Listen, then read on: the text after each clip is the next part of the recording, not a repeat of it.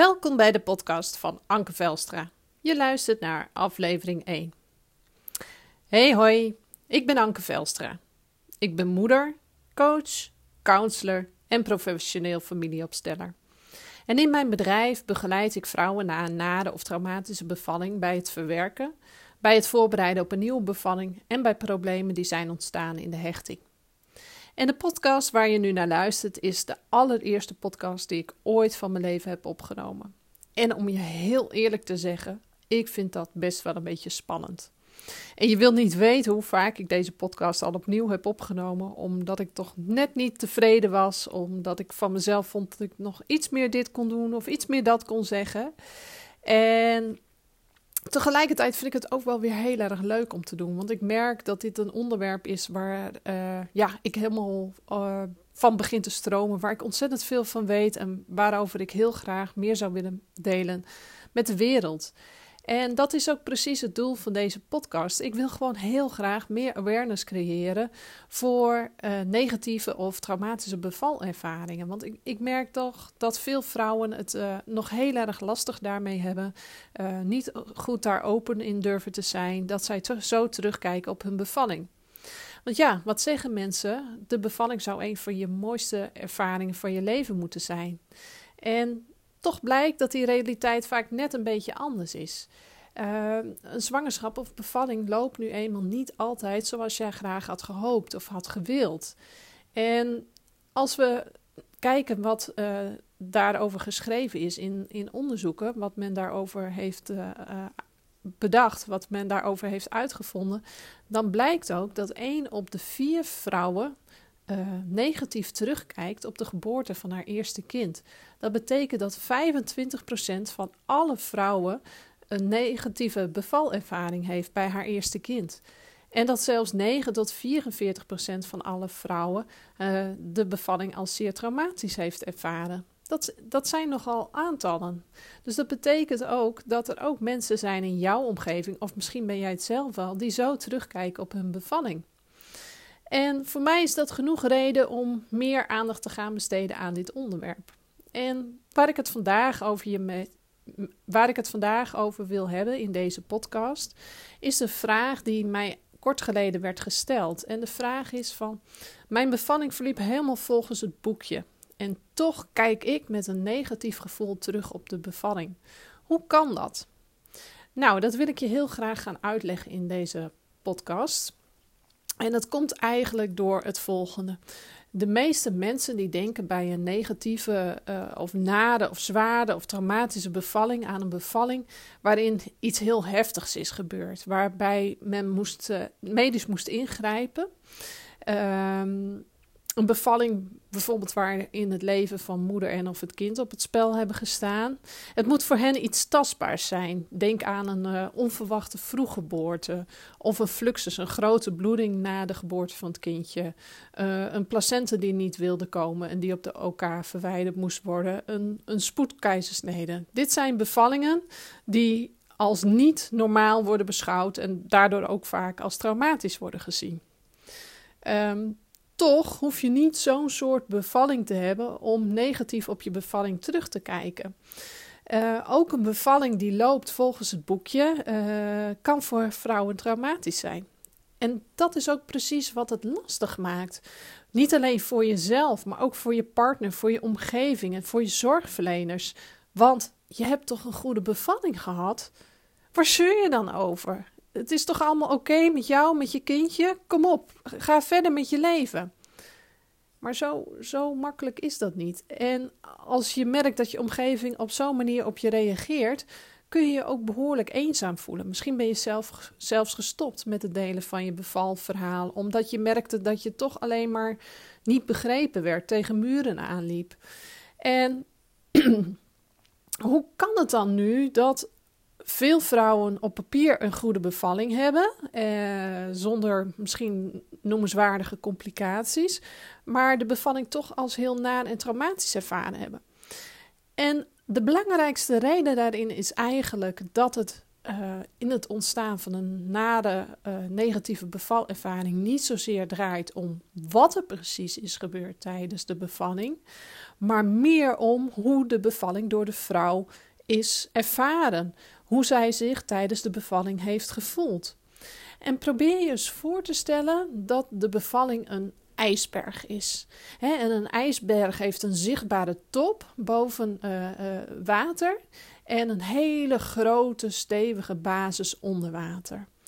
En een negatieve bevalervaring ontstaat dus niet uh, door zaken die zichtbaar zijn en aan de oppervlakte liggen, dus het topje van de ijsberg, wat er dus daadwerkelijk gebeurt in de bevalling, maar veel meer door wat eronder ligt, namelijk de gevoelens van angst en kwetsbaarheid, uh, hulpeloosheid, machteloosheid, je verward voelen, je niet gehoord of gezien voelen, je eenzaamheid.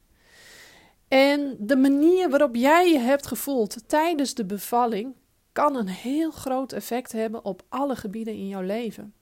Denk daarbij aan je relatie. De band ook met je kindje. Misschien ben je boos op je kindje dat dit allemaal is gebeurd. Dat je die pijn hebt moeten gevo- voelen door de geboorte van je kindje. Of misschien voel je je schuldig. Uh, had je dingen, denk je dat je dingen misschien had ge- kunnen voorkomen als je je anders had voorbereid of beter had voorbereid. Het kan ook effect hebben op je werk en op je sociale contacten. Misschien merk je dat je je steeds meer terug begint te trekken, omdat je geen gehoor vindt in het delen van je verhaal. En dit is precies hoe het niet hoeft te zijn. Want elke bevalling kan goed zijn, ongeacht wat er precies is gebeurd. En zelfs als het spannend werd of bij complicaties. Zolang jij je tijdens de bevalling betrokken en gesteund hebt gevoeld. Je je gehoord en gezien hebt gevoeld. En je vertrouwen in jezelf en in je zorgverleners had. En het is niet jouw fout als je je niet zo hebt gevoeld tijdens je bevalling. En je hoeft jezelf er nu ook niet van langs te gaan geven, omdat je de verkeerde gevoelens hebt gevoeld. Het betekent alleen dat de zorg die jij hebt erva- ontvangen tijdens de geboorte van je kindje, en de ondersteuning die je had, de omgeving waarin je bent ontvallen, waarin je bent bevallen en de kwaliteit van de informatie of de voorbereiding die jij hebt gedaan op je bevalling mogelijk niet hebben geleid tot datgene wat jij nodig had tijdens je bevalling. En dat is niet jouw schuld. En het betekent ook niet dat je hebt gefaald. Het is iets waar gewoon in, in, in hele geboortezorg nog te weinig aandacht voor is. Niet de aandacht voor het medisch handelen, maar vooral de aandacht van hoe voelt een vrouw zich tijdens deze bevalling, tijdens dat dit allemaal gebeurt.